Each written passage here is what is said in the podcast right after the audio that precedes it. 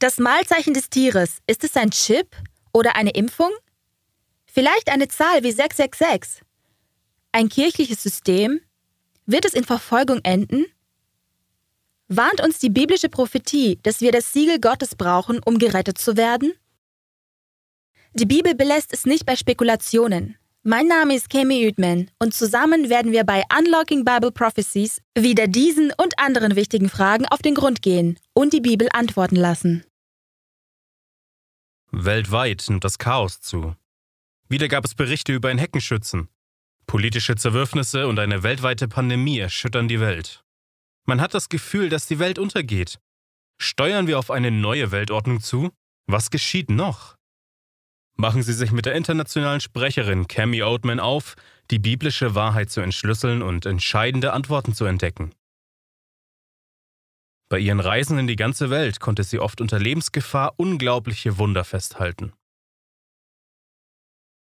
Seien Sie dabei bei Unlocking Bible Prophecies 2.0. Wir stellen Ihnen göttliche Anweisungen vor, um uns unbeschadet durch das zu bringen, was noch vor uns liegt. Gemeinsam werden wir sehen, wie sich biblische Prophetie schneller als je zuvor erfüllt und was uns Hoffnung für die Zukunft gibt.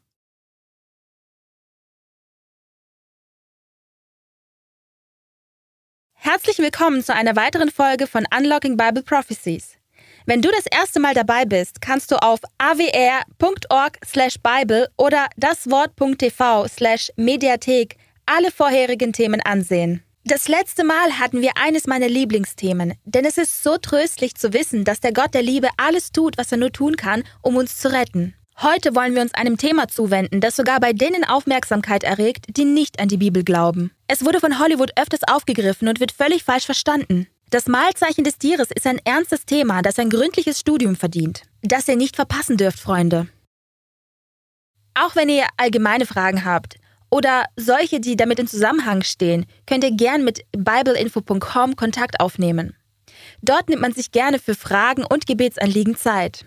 Lasst uns gemeinsam beten und dann mit unserem besonderen Thema das Mahlzeichen beginnen.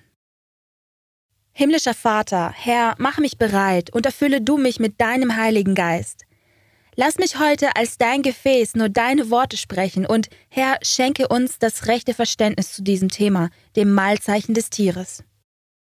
Herr, es ist so wichtig für uns, das zu verstehen. So öffne bitte unser Herz für dich, damit wir dich heute noch mehr lieben lernen. Denn sogar durch die ernste Wahrheit sehen wir deine Liebe im kostbaren und mächtigen Namen Jesu. Amen. Ich möchte euch von Michael erzählen, der im Norden von Tansania lebte. Er hat eine hübsche Frau und Familie und pflanzt Gemüse an, um es zu verkaufen. Als er ein Teenager war, war er ein Christ, aber im Laufe der Jahre vergaß er Gott langsam.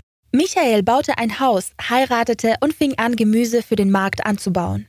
Er war stolz auf seinen üppig grünen Garten, den er immer ordentlich pflegte. Dann geschah etwas, was ihr friedliches, glückliches Leben unterbrach und Michaels Ernte ruinierte.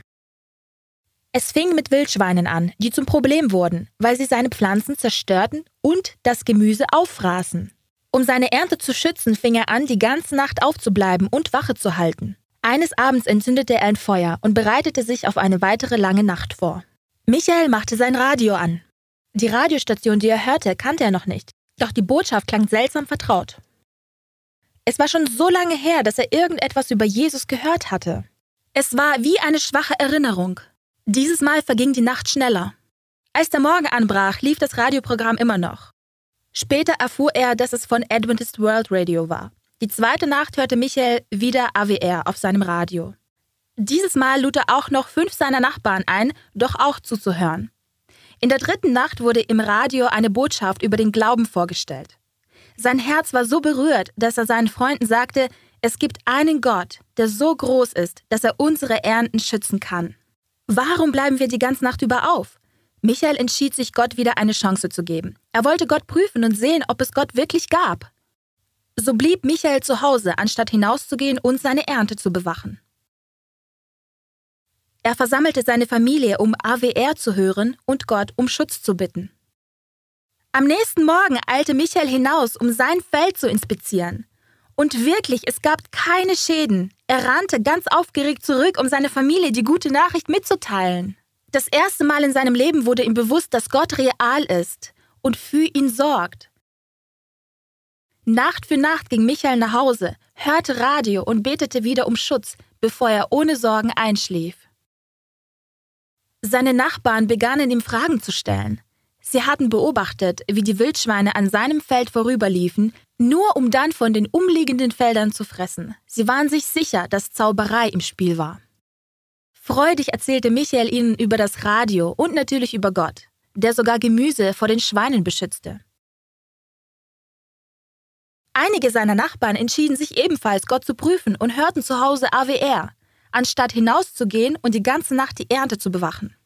Die Schweine ließen auch ihr Gemüse in Ruhe. Es dauerte nicht lange, bis Michael und 30 andere aus dem Dorf sich versammelten, um ihr Leben Jesus in der Taufe zu übergeben.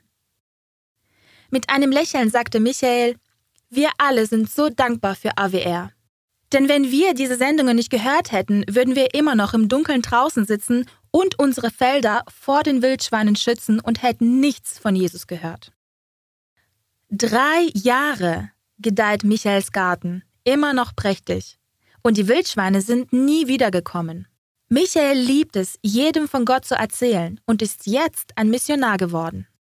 Seine Liebe zu Jesus ist wieder entfacht und diese Leidenschaft entstand aus einer persönlichen Erfahrung des Glaubens und Vertrauens. Und all das als Ergebnis eines Radioprogramms, weil es einen Gott gibt, der groß genug ist, Gebete zu beantworten. Diese Geschichte ist ein wunderbares Beispiel eines Menschen, der seinen ganzen Glauben auf Gottes Fürsorge setzt. Wir müssen anfangen, solches Vertrauen zu praktizieren, auch in den kleinen Dingen des Lebens, damit wir dann, wenn die großen Dinge auftauchen, unseren Mut und Glauben aufgebaut haben, um fest für Gott zu stehen, ganz egal, was für irdische Konsequenzen kommen mögen. Gottes Plan ist immer der beste, sowohl im großen wie auch in den kleinen Details. Sein Weg macht Sinn und zeugt von ultimativer Gerechtigkeit. Wenn wir also betrachten, wie diese Welt zu Ende geht, können wir unser Vertrauen auf Gott und seinen Weg setzen, Dinge zu regeln. Denn seine Art, die Dinge zu regeln, entspringt der Liebe. Es ist mein aufrichtiger Wunsch, euch heute Gottes Wort klar darzulegen. Ich denke, dass ihr heute dabei seid, weil ihr nach der Wahrheit sucht. Ihr müsst für euch entscheiden, was Wahrheit und was Irrtum ist. Wenn ihr irgendetwas findet, was Gottes Wort widerspricht, müsst ihr das verwerfen. Doch wenn ihr nach der Wahrheit wie nach einem verborgenen Schatz sucht, kann diese Wahrheit euch nur vom Heiligen Geist erschlossen werden. Freunde, es ist für uns alle so wichtig zu wissen, was kommt und wovor wir uns hüten müssen. Es spielt eine Rolle, denn wenn die Bibel davor warnt, dass etwas geschehen wird, können wir es glauben, dass es genau so und zu dieser Zeit passieren wird. Wir hatten schon neun Themen zusammen und gesehen, wie Gott jedes seiner Worte hält. Er alarmiert uns durch die Prophetie, aber nicht, damit wir vor Furcht erstarren, sondern um uns mit Wissen auszustatten und Mut zu verleihen. Gottes Wahrheit wird nie gesandt, um jemanden zu beschämen. Es wird immer gesandt, um zu erleuchten. Mein Fokus liegt immer, auch heute darauf, euch nicht zu erschrecken, sondern stark im Glauben zu machen. Wahre Christen sind nie gegen andere Menschen, aber sie müssen gegen falsche Systeme sein, die Menschen versklaven. Das Ziel des Teufels ist es, die Wahrheit und alles, was Gott den Menschen Gutes gibt, zu verfälschen. Der Teufel gibt etwas, um uns zu vernichten. Darum haben wir die Wahl. Offenbarung 1, Vers 3. Glückselig, der liest und die hören die Worte der Weissagung und bewahren, was in ihr geschrieben ist, denn die Zeit ist nahe. Wirst du dein Vertrauen auf die populären Traditionen der Menschen setzen oder wirst du bei diesem unfassbar wichtigen Thema Gott das letzte Wort lassen? Denke an das Motto dieser Serie. Wenn es in der Bibel steht, glaube ich es. Wenn es nicht mit dir übereinstimmt, lasse ich es. In der Offenbarung werden äußerst erschreckende, erstaunliche und schockierende Worte gebraucht, um das Mahlzeichen des Tieres zu beschreiben. Lasst uns lesen, wie Gott die Bestrafung derer beschreibt, die das Mahlzeichen des Tieres empfangen. Offenbarung 14, Vers 9 bis 11.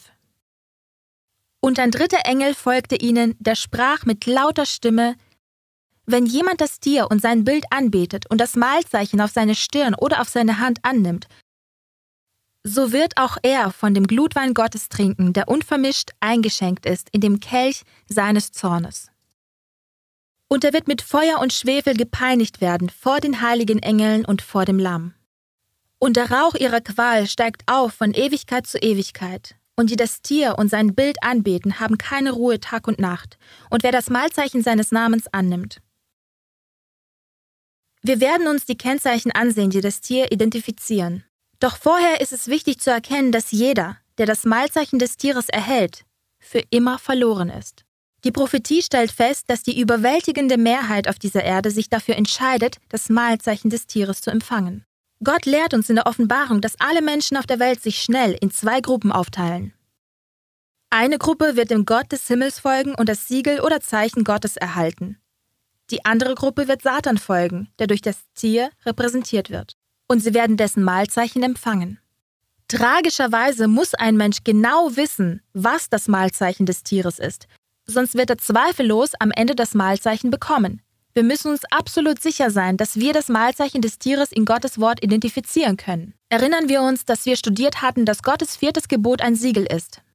Wir haben gelernt, dass ein Siegel drei Bestandteile hat: Gottes Namen, seinen Titel oder Amt als unser Schöpfer und sein Territorium oder Herrschaftsgebiet über Himmel und Erde. Gott stellt für sein Volk ein Zeichen oder ein Siegel seiner Schöpfer- und Erlösermacht zur Verfügung. Das Gebot zum siebenten Tag findet sich in 2. Mose 20, Vers 8 bis 11. Gedenke des Sabbattages, dass du ihn heiligst. Wir sollen den Sabbat für alle Generationen beachten als einen ewigen. Das bedeutet fortdauernden Bund mit Gott. Es ist für immer ein Zeichen zwischen Gott und seinem erlösten Volk. Hesekiel 20, Vers 12 sagt, ich gab ihnen auch meine Sabbate, die ein Zeichen sein sollten zwischen mir und ihnen, damit sie erkennen sollten, dass ich der Herr es bin, der sie heiligt. Um das Mahlzeichen identifizieren zu können, müssen wir zuerst das Tier identifizieren. Was bedeutet in der Prophetie ein Tier? Daniel 7, Vers 23 sagt, Er sprach, das vierte Tier bedeutet ein viertes Reich, das auf Erden sein wird. Tiere bedeuten in der Prophetie Königreiche, Regierungen oder irdische herrschende Organisationen. Der Begriff ist nicht respektlos gemeint. Er bedeutet nicht tierische Merkmale. Die Beschreibung jedes Tieres ist eine Beschreibung der betroffenen Regierung. Gemäß Offenbarung 13, Vers 1 kommt dieses Tier mit dem Mahlzeichen aus dem Meer. Was bedeutet Wasser in der Prophetie? Offenbarung 12, 18 bis 13, 1. Und ich stellte mich auf den Sand des Meeres. Und ich sah aus dem Meer ein Tier aufsteigen, das sieben Köpfe und zehn Hörner hatte und auf seinen Hörnern zehn Kronen und auf seinen Köpfen einen Namen der Lästerung. Offenbarung 17, Vers 15. Und er sprach zu mir, die Wasser, die du gesehen hast, wo die Hure sitzt, sind Völker und Scharen und Nationen und Sprachen. Die Schrift interpretiert sich also selbst. Wir sehen, dass Wasser Völker, Scharen und Sprachen bedeutet. Wasser stellt in der Prophetie eine stark bevölkerte Gegend dar, Menschenmassen. Beachtet, dass das Tier in Offenbarung 13 mit dem Mahlzeichen, das sich nicht erhalten darf, acht besondere Merkmale hat. Also werden wir uns die genannten acht Merkmale im Buch Offenbarung ansehen. Es gibt nur eine Macht in der ganzen Geschichte, die diese acht Merkmale vereint. Es gibt nur diese eine. Und hier möchte ich kurz innehalten. Bevor wir weitermachen, ist mir persönlich sehr wichtig, euch zu sagen, dass wir heute ein schweres und sehr sensibles Thema ansprechen. Ich werde aus diversen historischen Dokumenten zitieren. Das ist nicht dazu gedacht, Einzelpersonen anzuklagen, aber um zu zeigen, dass die Prophetie sich erfüllt. Gott hat seine Kinder in jeder Kultur, Sekte und jedem Glaubenssystem. Wenn sie seine Stimme, seine Wahrheit hören, zögern sie nicht, ihm zu folgen. Auch wenn es sogar bedeutet, ihre Traditionen loszulassen. Die hier zitierten Informationen richten sich nur gegen ein System, das eine Reihe von Lehren hat, die, wie wir sehen werden, klar gegen die Schrift gerichtet sind. Merkmal Nummer 1. Das Tier wird seine Macht, seinen Sitz und Vollmacht erhalten. Offenbarung 13, Vers 2. Und das Tier, das ich sah, glich einem Panther, und seine Füße waren wie die eines Bären, und sein Rachen wie ein Löwenrachen, und der Drache gab ihm seine Kraft und seinen Thron und große Vollmacht. Die Schrift beschreibt Satan als Drachen. Offenbarung 12, Vers 4. Und sein Schwanz zog den dritten Teil der Sterne des Himmels nach sich und warf sie auf die Erde. Und der Drache stand vor der Frau, die gebären sollte, um ihr Kind Jesus zu verschlingen, wenn sie geboren hätte. Der Drachen steht in erster Linie für Satan. Aber er stellt auch das heidnische Rom dar, eine Nation, durch die Satan wirkte. Wir wissen das, weil wir in Matthäus 2, Vers 16 sehen, dass Satan, König Herodes, einen römischen Herrscher benutzte, um Jesus zu vernichten, indem er alle Babys von Bethlehem umbringen ließ. Die Geschichte lässt keinen Zweifel, dass das päpstliche Rom, das bedeutet die römisch-katholische Kirche oder das Papsttum, seine Macht, seine Autorität und seine Hauptstadt vom alten heidnischen Rom erhielt, von der antiken politischen Regierung. Zitat des Historikers Karl Eckhart aus The Papacy and World Affairs Als das römische Imperium zerfiel und sein Platz von einer Anzahl rauer, barbarischer Reiche eingenommen wurde, wurde die römisch-katholische Kirche nicht nur in religiösen Angelegenheiten unabhängig vom Staat, sondern beherrschte weltliche Angelegenheiten ebenso. Ein Zitat von Adolf Harnack aus What is Christianity? Die römische Kirche schob sich selbst an die Stelle des römischen Weltreiches. Sie ist dessen eigentliche Fortführung. Der Papst ist dann Nachfolger Caesars. Sehen wir uns das zweite Merkmal an. Das Tier wird eine weltweite Macht. Offenbarung 13, Vers 3 und 7. Und ich sah einen seine Köpfe wie zu Tode verwundet. Und seine Todeswunde wurde geheilt. Und die ganze Erde sah verwundert dem Tier nach. Und es wurde ihm gegeben, Krieg zu führen mit den Heiligen und sie zu überwinden. Und es wurde ihm Vollmacht gegeben über jeden Volksstamm und jede Sprache und jede Nation. Niemand würde bestreiten, dass das Papsttum im Mittelalter eine Weltmacht war. Wieder entspricht das Papsttum dem Merkmal. Papst Gregor VII. tat die Perfektion der römisch-katholischen Kirche kund, indem er verkündete, dass die Kirche niemals geirrt hat und sich nach der Schrift niemals irren wird. Der stolze Papst behauptete weiter, die Macht zu besitzen, Herrscher abzusetzen und verkündete, dass kein von ihm gesprochenes Urteil von irgendjemandem widerrufen werden könnte, sondern dass es sein Vorrecht war, die Entscheidungen aller anderen zu widerrufen. Kennzeichen Nummer 3 das Tier würde 42 Monate herrschen. Offenbarung 13, Vers 5. Und es wurde ihm ein Maul gegeben, das große Worte und Lästerungen redete, und es wurde ihm Macht gegeben, 42 Monate lang zu wirken. Die Herrschaftsdauer des Papsttums wird in der Prophetie wiederholt mit 1260 Tagen angegeben. Andere Formulierungen dafür sind 42 Monate oder dreieinhalb Jahre. Umgerechnet kommen immer 1260 Jahre heraus. Denn in der Prophetie entspricht ein Tag einem Jahr. Also eine Woche, die sieben Tage enthält, entspricht also sieben Jahren. Wir sehen das in Hesekiel 4, Vers 6. Gott sagt hier, denn ich gebe dir hier auch je einen Tag für ein Jahr. 4. Mose 14, Vers 34. Nach der Zahl der Tage, die ihr das Land ausgekundschaftet habt, 40 Tage, je einen Tag für ein Jahr, sollt ihr 40 Jahre lang eure Sünden tragen, und ihr sollt erkennen, was es ist, wenn ich mich abwende. Die Geschichte zeigt, dass das Papsttum die Heiligen 1260 Jahre lang verfolgte. Die legal anerkannte Vorherrschaft des Papstes begann 538 nach Christus, als Kaiser Justinian selbst den Bischof von Rom erhob und diese Position zum Oberhaupt aller Kirchen erklärte.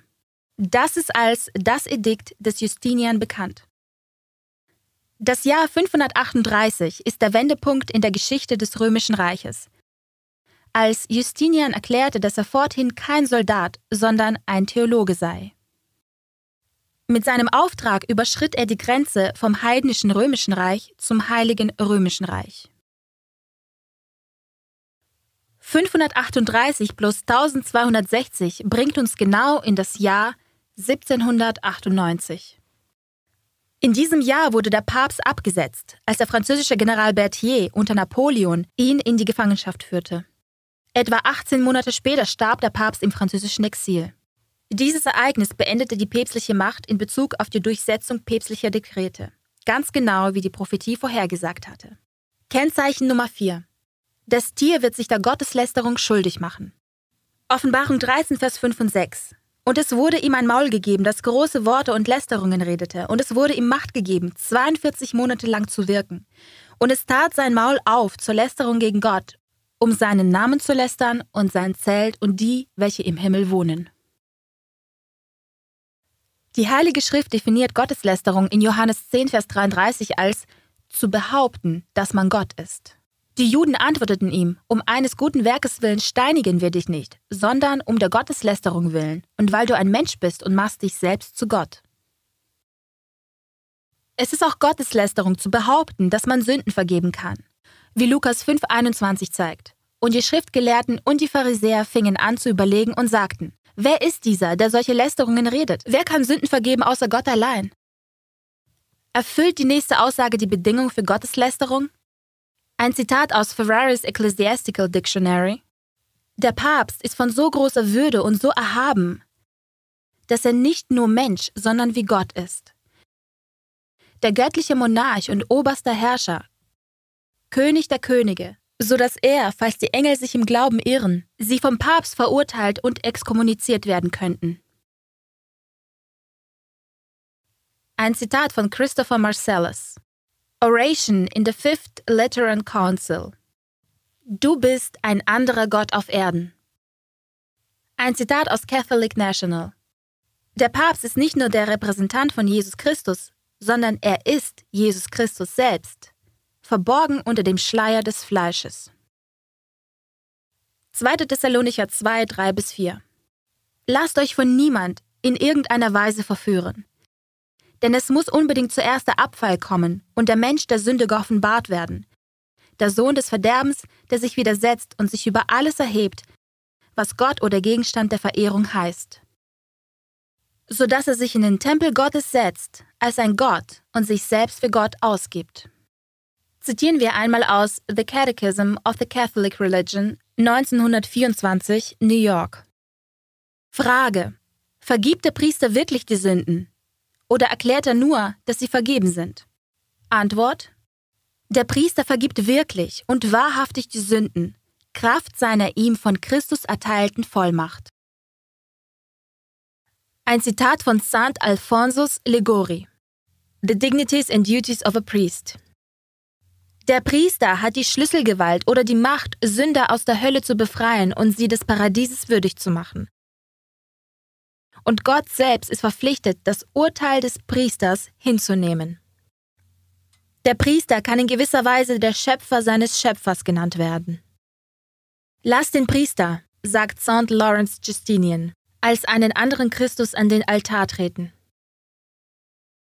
Kennzeichen Nummer 5 Das Tier erhält eine tödliche Wunde, die heilen wird, und die ganze Welt wird ihm nachfolgen. Offenbarung 13, Vers 3 und ich sah einen seiner Köpfe wie zum Tod geschlachtet, und seine Todeswunde wurde geheilt. Und die ganze Erde staunte hinter dem Tier her. Es geht hier nicht um ein buchstäbliches Hinterhergehen. Sie sind sehr verwundet. Es geht hier um die kognitive Funktion. Sie folgen dem Tier nach, weil sie dieselbe Einstellung wie das Tier haben. Sie entscheiden sich, sich mit der Tiermacht zu vereinen. Das Papsttum musste sich mit einem, wie es schien, Todesstreich auseinandersetzen, als Bethier den Papst 1798 gefangen nahm und dieser im Exil starb. Halb Europa dachte, dass es damit mit dem Papsttum vorbei war. Wie auch immer. Gott hatte zu Protokoll gegeben, dass die Wunde geheilt und der Einfluss des Papsttums wachsen würde, bis die Welt dessen Leitung folgen würde. Papst Franziskus erklärte seine ausdrückliche Sehnsucht nach Einheit mit den Orthodoxen, den Anglikanern und vielen anderen großen protestantischen Denominationen. Er begann diese Initiative mit dem denkwürdigen Video-Live-Chat mit Kenneth Copeland und seiner Gemeinde. Die katholische und die charismatische Erneuerung sind die Hoffnung der Kirche, rief der anglikanisch-episkopale Bischof Tony Palmer. Meine Frau sah, dass sie Katholikin, Charismatikerin, Evangelikal und Pfingstlerin sein konnte und das in der katholischen Kirche völlig akzeptiert war. Die Menge applaudierte. Die Kluft zwischen dem Katholizismus und dem Protestantismus schließt sich schnell. Obwohl sich Rom selbst nicht verändert hat, haben es viele protestantischen Kirchen getan. Sie kompromittieren ihre Glaubensgrundsätze, um sich Rom anzugleichen und protestieren nicht länger gegen deren menschengemachte Traditionen. Der Einfluss und die Macht des Papsttums wachsen beständig. Während des letzten Jahrhunderts hat die Zahl der Katholiken sich weltweit auf fast 1,3 Milliarden gut verdreifacht, so die Erhebung des Pontifikalen Jahrbuches von 2019. Die Welt blickt heute auf den Papst wie auf die einzige Hoffnung auf globale Einheit, Liebe, Frieden und Anstand. Genau so, wie Gott es vorhersagte. Kennzeichen Nummer 6. Das Tier würde die rätselhafte Zahl 666 haben. Offenbarung 13, Vers 18.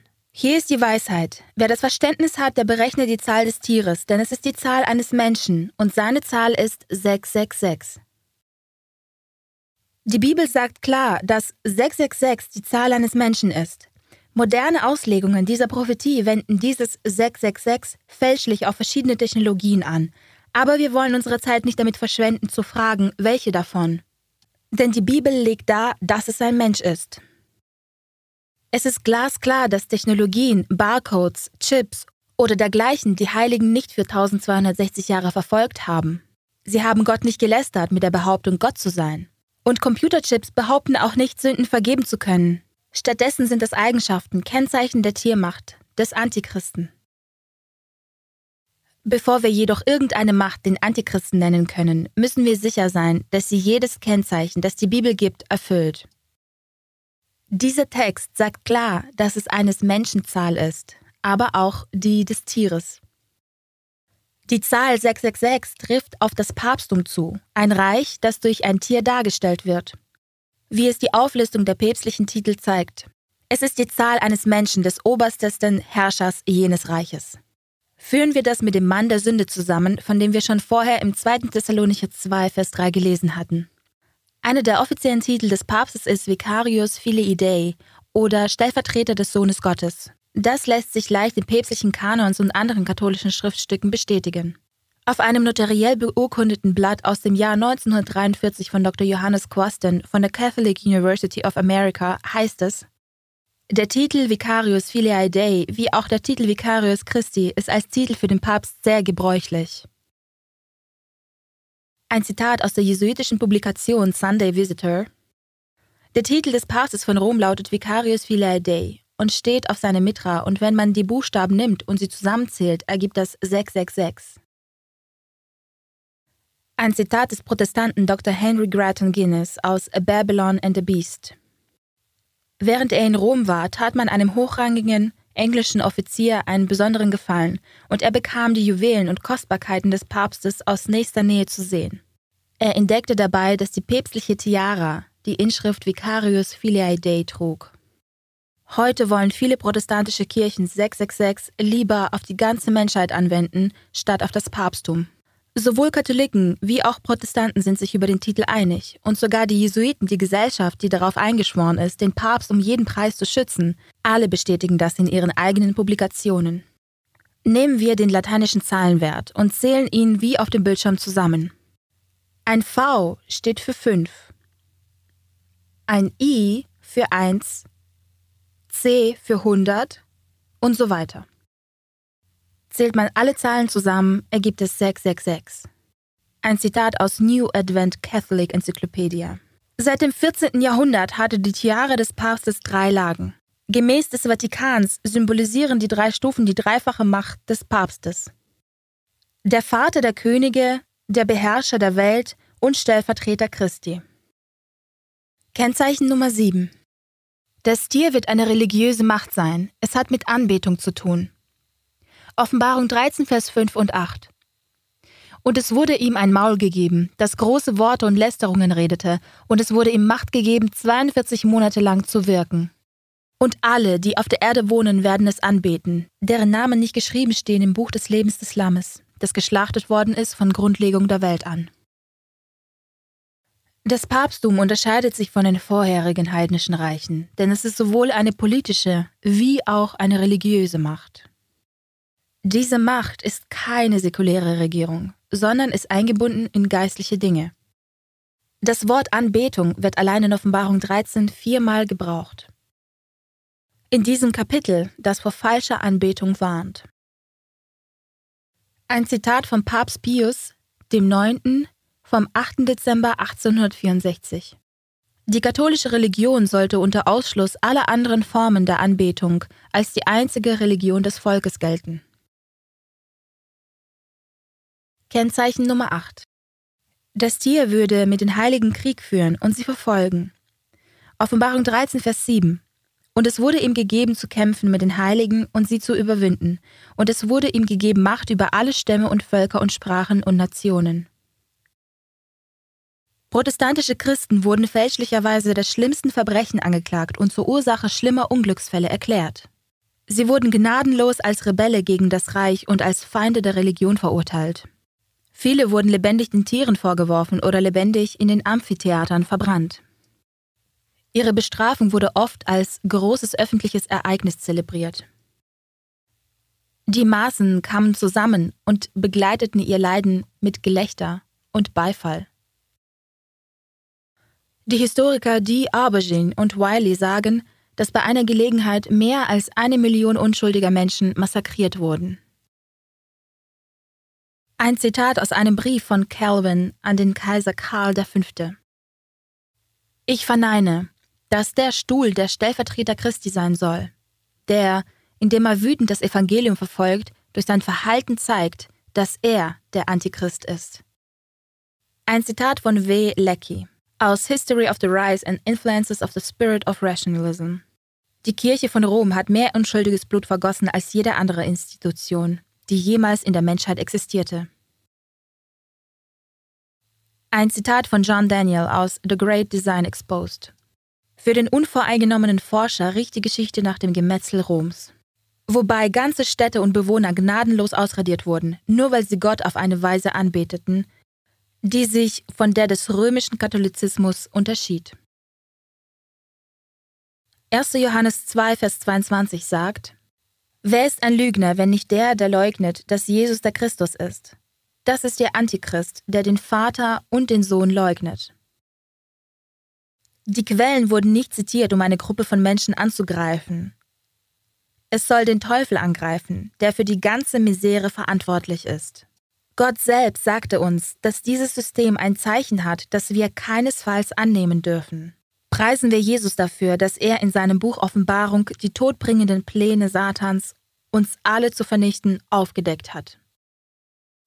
Nachdem wir jetzt die acht Kennzeichen des Tieres aus Offenbarung 13 klar dem päpstlichen System zuordnen konnten, erlauben wir doch dem Papst, um uns zu sagen, was sein Zeichen ist. Ein Zitat von seiner Eminenz Kardinal James Gibbons, dem neunten Erzbischof von Baltimore. Er schrieb, eines Tages griff ein Mann zu Peter Geiermans Katechismus der katholischen Lehre für Konvertierte und las auf Seite 50 die Frage, welcher Tag ist der Sabbattag? Antwort, Samstag ist der Sabbattag. Frage, warum halten wir den Sonntag anstatt des Samstages? Antwort, wir halten Sonntag anstatt des Samstages, weil die katholische Kirche die Heiligkeit vom Samstag auf den Sonntag verlegt hat. Der Mann war schockiert und vermutete, da musste ein Fehler passiert sein. Also schrieb er dem berühmten Kardinal James Gibbons von Baltimore einen Brief und fragte, ob die katholische Kirche wirklich den Tag der Anbetung vom Samstag auf den Sonntag verlegt hat. Natürlich. Die katholische Kirche nimmt für sich in Anspruch, dass die Veränderung ihr Werk war. Und diese Tat ist ein Zeichen ihrer kirchlichen Macht und Autorität in religiösen Dingen. Ein Zitat aus Catholic Record of London. Der Sonntag ist unser Zeichen der Autorität. Die Kirche ist über der Bibel und die Verlegung der Beobachtung des Samstages ist der Beweis für diese Tatsache. Gottes heiliger Sabbat sollte nie von irgendjemandem verändert werden, Freunde. Wir lesen in 2. Mose 31, Vers 16 bis 17. So sollen die Kinder Israels den Sabbat halten, indem sie den Sabbat feiern für alle ihre Geschlechter als ein ewiger Bund. Er ist ein ewiges Zeichen zwischen mir, Gott, und den Kindern Israels, euch. Hesekiel 20, Vers 20 sagt, Und heiligt meine Sabbate, damit sie ein Zeichen sind zwischen mir und euch, damit ihr erkennt, dass ich, der Herr, euer Gott bin. Und auch in Hesekiel 20, Vers 12 sagt Gott, ich gab ihnen auch meine Sabbate, die ein Zeichen sein sollten zwischen mir und ihnen, damit sie erkennen sollten, dass ich, der Herr, es bin, der sie heiligt. Ein Zitat aus A Doctrinal Catechism von Stephen Keenan. Frage. Kann man noch andersweitig beweisen, dass die Kirche die Macht hat, Feste grundsätzlich einzuführen? Das bedeutet eine allgemeine Regel, die dazu gedacht ist, Verhalten oder Denken zu bestimmen. Antwort. Hätte sie nicht solche Macht, hätte sie nicht das tun können, worin ihr alle modernen Religionen zustimmen. Sie hätte nicht die Beobachtung des Sonntags, des ersten Tages, an die Stelle der Beobachtung des Samstages, des siebten Tages setzen können. Eine Veränderung, für die es keine biblische Autorität gibt. Freunde, wir haben in ihren eigenen Schriften gesehen, dass der römische Katholizismus beansprucht, dass sie den Tag der Anbetung von Samstag auf den Sonntag verlegt haben. Das Halten des Sonntags ist ihr Zeichen der Autorität und Macht. Das ist ein Kampf um die Zeit der Anbetung deines Gottes, deines Schöpfers und Erlösers. Vergessen wir nicht, für jede biblische Wahrheit hat der Teufel eine Fälschung. Gottes Zeichen, sein Zeichen der Macht ist der siebente Tagsabbat, das Halten des Sabbats wogegen das Mahlzeichen des Tieres sein Zeichen der Macht der erste Tag oder das Halten des Sonntags ist. Es ist fast nicht zu glauben und den meisten nicht bekannt, dass das Papsttum beansprucht, den Tag der Anbetung von Samstag auf den Sonntag verlegt zu haben.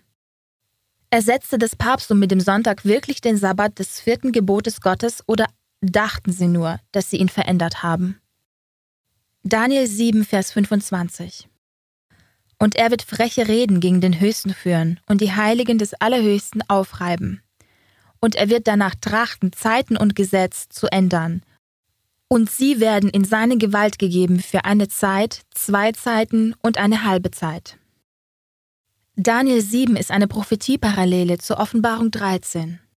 Andere Übersetzungen wie die neue evangelistische sagen, und er wird versuchen, Zeiten und Gesetz zu ändern.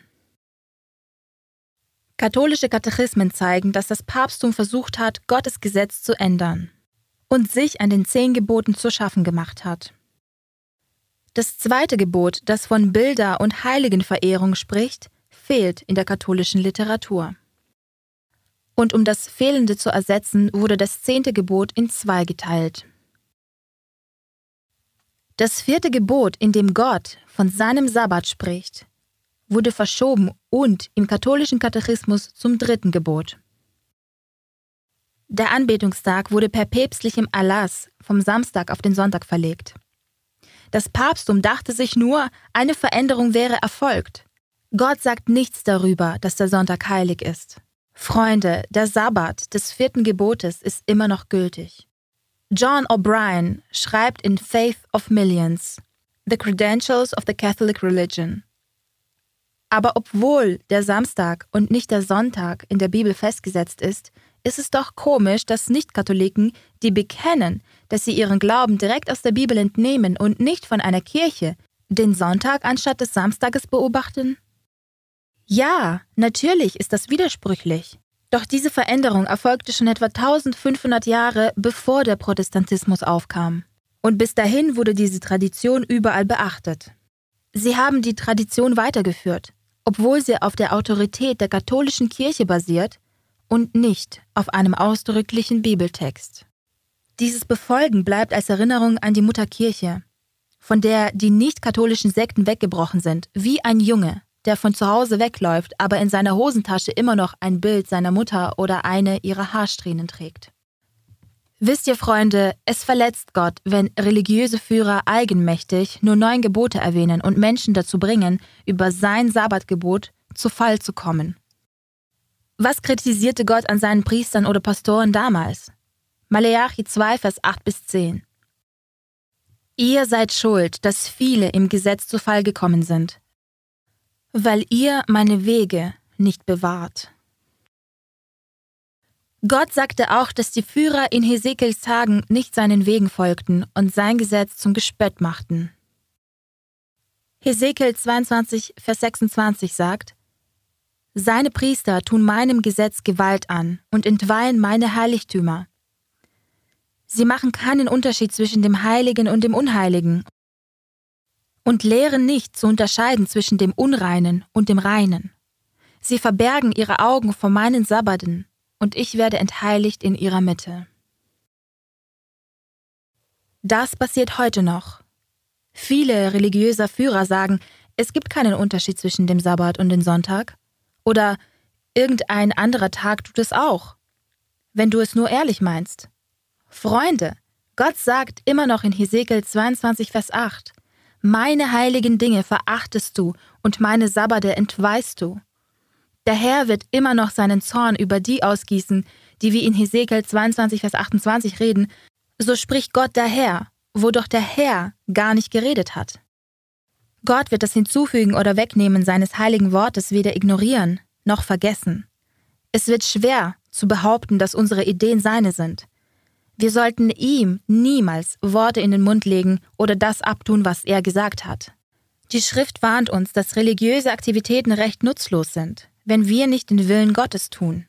Christus ist eindeutig, dass ein Anrufen von Gottes Namen und sogar ein Spitzenplatz in großen selbstlosen humanitären Hilfsprogrammen vergeblich sind, wenn der Gehorsam gegen Gottes Willen nicht eingehalten wird. Die Schrift sagt, dass Gehorsam der wahre Test einer wirklichen Religion oder eines wahrhaftigen Nachfolgers Christi ist. Jene, die so sehr damit beschäftigt sind, den Namen Jesu zu verkündigen und seine Gebote nicht halten, können nicht mit Gottes Billigung rechnen.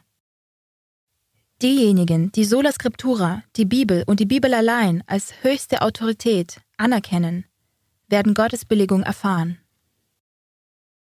Erläutern wir doch einmal näher, was es bedeutet, ein Protestant zu sein oder ein Protestant. Protestieren gegen, verneinen, ablehnen der universalen Autorität des Papstes, des Papsttums, der römisch-katholischen Kirche oder des päpstlichen Systems die Prinzipien der Reformation zu bestätigen, für die tausende Reformatoren gestorben sind. Denn der ursprüngliche Protestantismus glaubte an sola scriptura und protestierte gegen die falschen religiösen Glaubenssätze des Papsttums. Protestanten fragten den Papst, wie konntest du Gottes heiliges Gesetz verändern? Ein Zitat aus St. Catherine Catholic Church vom 21. Mai 1995. Vielleicht war es die kühnste Sache, die revolutionärste Veränderung, die die Kirche jemals vollzog, was im ersten Jahrhundert geschah. Der heilige Tag, der Sabbat, wurde vom Samstag zum Sonntag verändert. Der Tag des Herrn, Dies Dominica, wurde nicht wegen irgendwelcher in der Schrift niedergeschriebenen Anweisungen gewählt, sondern aus dem Bewusstsein der eigenen kirchlichen Macht. Der Tag der Auferstehung, der Tag von Pfingsten 50 Tage später, fiel auf den ersten Tag der Woche. Also würde das der neue Sabbat sein. Leute, die denken, dass die Schrift die einzige Autorität sein sollte, sollten logischerweise siebenten Tagsadventisten werden und den Samstag heilig halten. Zitat Ende. An welcher Stelle empfängt man das Mahlzeichen? Gott sagt es uns in Offenbarung 13, Vers 16. Und es bewirkt, dass allen, den Kleinen und den Großen, den Reichen und den Armen, den Freien und den Knechten ein Mahlzeichen gegeben wird auf ihre rechte Hand oder auf ihre Stirn. Das ist kein buchstäbliches Zeichen. Erinnern wir uns, dass wir es hier mit Prophetie und Symbolen zu tun haben. Die Stirn steht für den Verstand, mit dem wir Gott dienen. Römer 7, Vers 25. Die Hand ist ein Symbol für das Handeln.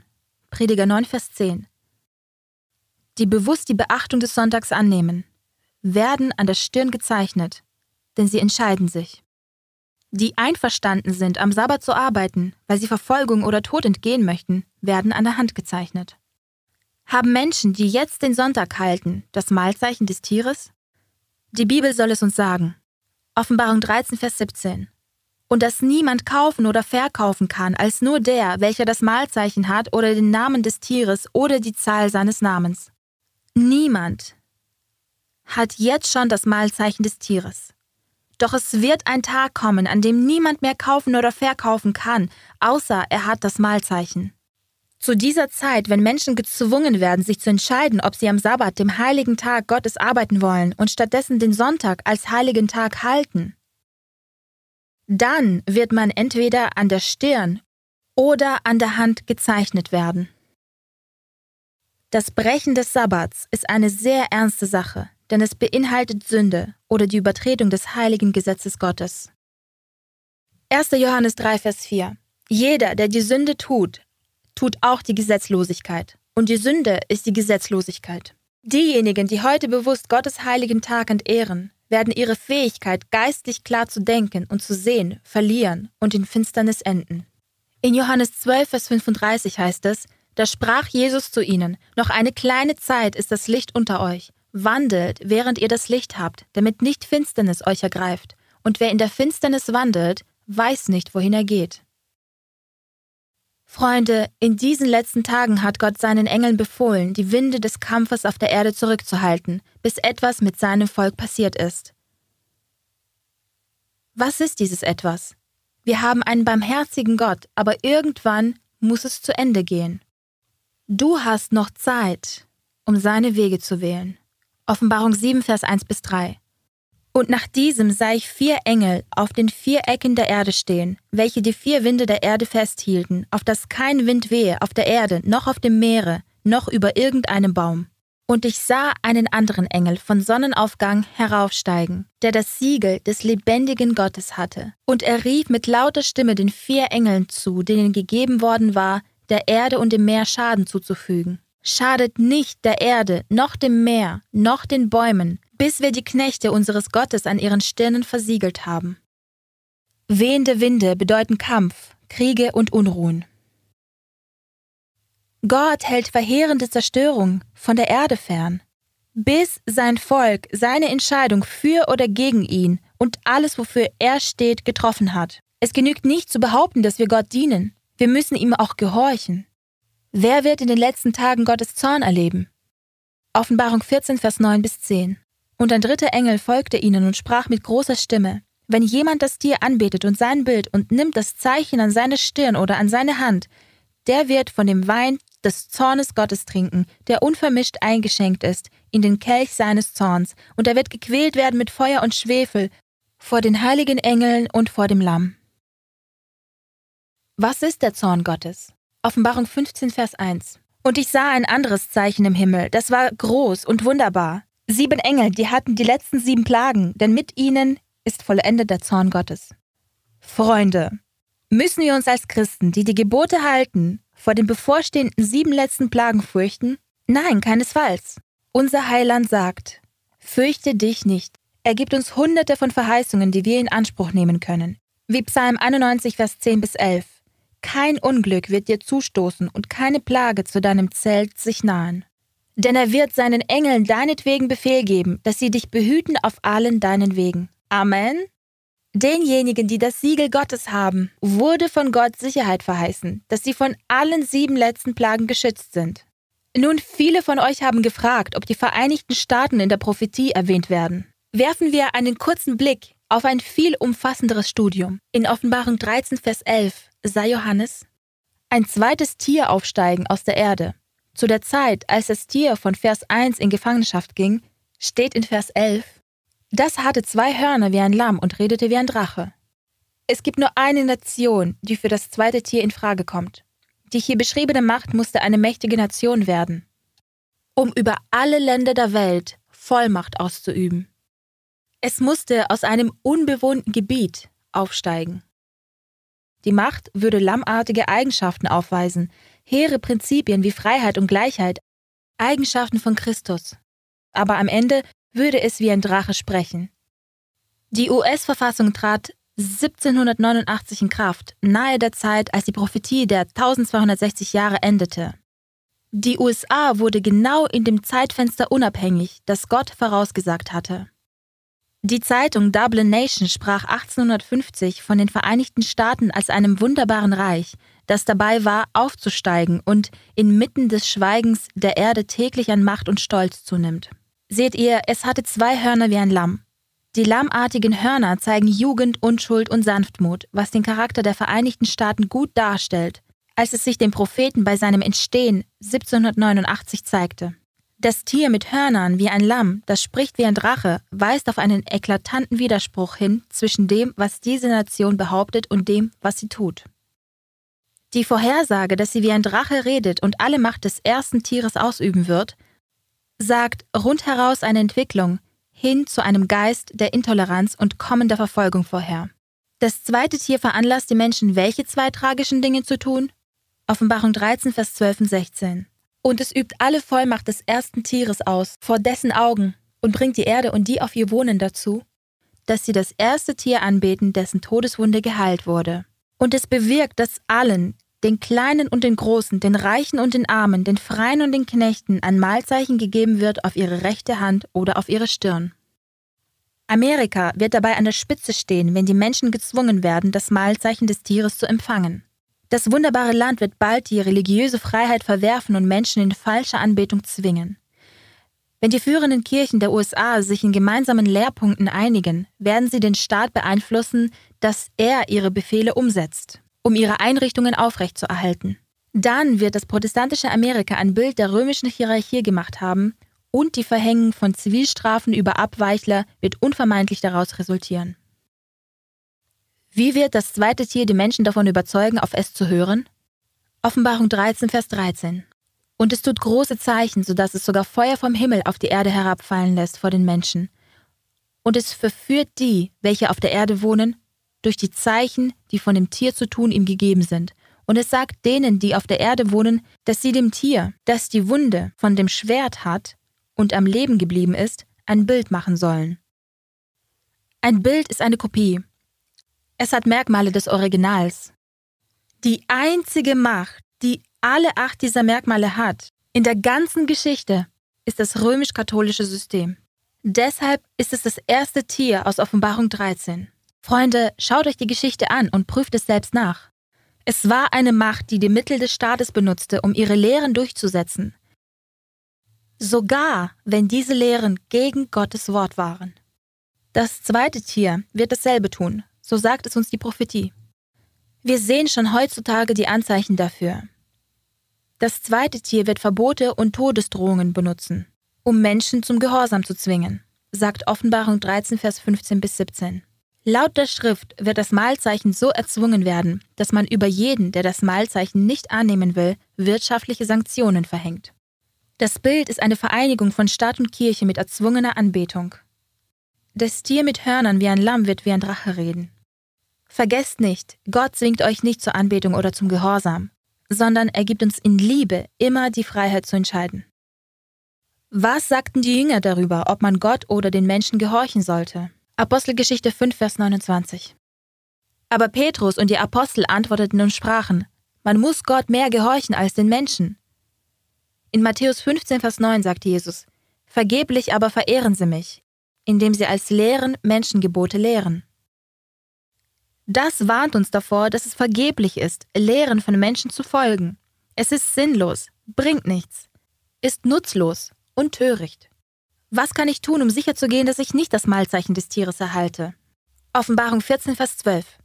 Hier ist die Geduld der Heiligen, die da halten die Gebote Gottes und den Glauben an Jesus. Gottes Heilige sind seine Geretteten, die im Himmel für immer leben werden, weil sie alle zehn Gebote Gottes halten, indem wir seinen Charakter ähnlicher werden, und sie lieben Jesus und wollen wie er sein, denn auch Jesus hielt die Gebote. Es ist eine Frage der Treue. Zu Jesus Christus oder zum Antichristen. Der große Streit dreht sich nur um eins. Wen betest du an? Das Mahlzeichen des Tieres entspricht der Sonntagsfeier. Eine menschengemachte Tradition. Offenbarung 13, Vers 4. Und sie beteten den Drachen an, der dem Tier Vollmacht gegeben hatte. Es ist offensichtlich so, dass sie unwissentlich den Drachen anbeten. Denn dieser Drachen gibt dem Tier die Macht. Es ist ein gefälschtes System. Die Welt fängt an, wie das Tier zu denken und ihm in ihren Gedanken nachzufolgen. Wogegen das Siegel Gottes die Anbetung am Sabbat ist. Gottes Gesetz der Freiheit. Offenbarung 22, Vers 14. Glückselig sind, die seine Gebote tun, damit sie Anrecht haben an dem Baum des Lebens. Jeder muss eine Entscheidung für oder gegen Gott treffen. Matthäus 12, Vers 30 sagt, Wer nicht mit mir ist, der ist gegen mich. Und wer nicht mit mir sammelt, der zerstreut. Stellt euch vor, wie die ganze Menschheit zusammenkommt. Vor ihnen ist ein Zaun. Auf der einen Seite des Zauns steht Jesus und lächelt, auf der anderen Seite geht Satan auf und ab. Beide, Jesus und Satan, rufen zu den Maßen. Nach und nach entscheidet sich eine Person nach der anderen, wen sie als Herrn annimmt, Jesus oder Satan. Der letzte Mensch entscheidet sich für keine der zwei Gruppen. Stattdessen klettert er auf den Zaun, setzt sich rittlings drauf und will sich nicht bewegen. Jesus dreht sich um und geht mit seinen Nachfolgern und Satan verschwindet mit seinen Nachfolgern. Der Mann auf dem Zaun sitzt lächelnd da und denkt, wie klug er doch war. Doch plötzlich sieht er einen Schatten auf sich zukommen. Er merkt, dass es Satan ist und zittert. Der Böse fordert ihn auf, mit ihm zu gehen. Verdutzt antwortet der Mann, Nein, nein, nein, ich habe dich nicht gewählt. Ich habe mich für niemanden entschieden. Satan grinst. Oh doch, hast du. Weißt du, der Zaun gehört nämlich mir. Freunde, ich weiß genau, auf welcher Seite des Zaunes ich sein möchte. Und ihr? Jesus warnt. Wer nicht mit mir ist, der ist gegen mich. Freunde, keine Entscheidung ist auch eine Entscheidung. Wenn ihr nicht Christus als den euren erwählt, als euren persönlichen Heiland, wer soll euch dann retten? Die Bibel sagt eindeutig, dass Jesus die Tür ist, das Tor zum Himmel, der einzige Weg dorthin. Johannes 14, Vers 6 sagt, niemand kommt zum Vater als nur durch mich. Wir müssen Jesus wählen und für seine Wahrheit einstehen. Wir haben uns heute seine Worte angesehen. Freunde, er kommt bald. Für das Hinausschieben bleibt keine Zeit. Freunde, sitzt ihr jetzt auf dem Zaun? Spürt ihr, wie Jesus euch ruft? Kannst du aus deiner Bibel erkennen, dass das große Schlüsselthema bei den Endzeitereignissen Anbetung ist? Ich bete darum, dass du die ungeheure Wichtigkeit der acht Kennzeichen erkennst, die Gott uns gibt, um zu zeigen, was das Mahlzeichen dieses Tieres in Offenbarung 13 ist. Möchtest du heute sagen, Jesus, ich entscheide mich, dir aus Liebe zu gehorchen, dann zögere nicht und bete zu unserem Heiland. Möchtest du ihm auch sagen, dass du nicht das Tier anbeten oder sein Mahlzeichen erhalten möchtest? Entscheide dich jetzt dafür. Ist es dein Wunsch, Jesus wissen zu lassen, dass du den wahren biblischen Sabbat annimmst? Triff doch auch diese Entscheidung. Vielleicht möchtest du heute dein Leben Jesus ganz übergeben und getauft werden. Dann verschiebe deinen Entschluss nicht. Lass uns zusammen beten. Himmlischer Vater, ich bitte dich, dass du jedem beistehst, der jetzt mit deinem heiligen Wort kämpft. Ich bitte dich, dass wir alle klar die von dir in prophetischer Vorschau gegebenen deutlichen Kennzeichen des Tieres und seines Mahlzeichens erkennen. Wir wissen, dass du bald kommst. Jeder von uns muss seine eigene Entscheidung treffen, auf welcher Seite er stehen will. Doch bitte sei jetzt bei jedem Einzelnen auf ganz besondere Weise, Schick deinen Heiligen Geist, dass er uns in deinem Wort führt. Ich weiß, dass einige, die gerade zuschauen, auch solche sind, die sich mir anschließen, um wie Josua zu bekennen, ich und mein Haus wollen dich wählen und dir dienen. Im kostbaren und mächtigen Namen Jesu. Amen. Wenn ihr Fragen habt, zögert nicht, uns über diese Webseite awr/bible.org oder bibleinfo.com zu kontaktieren.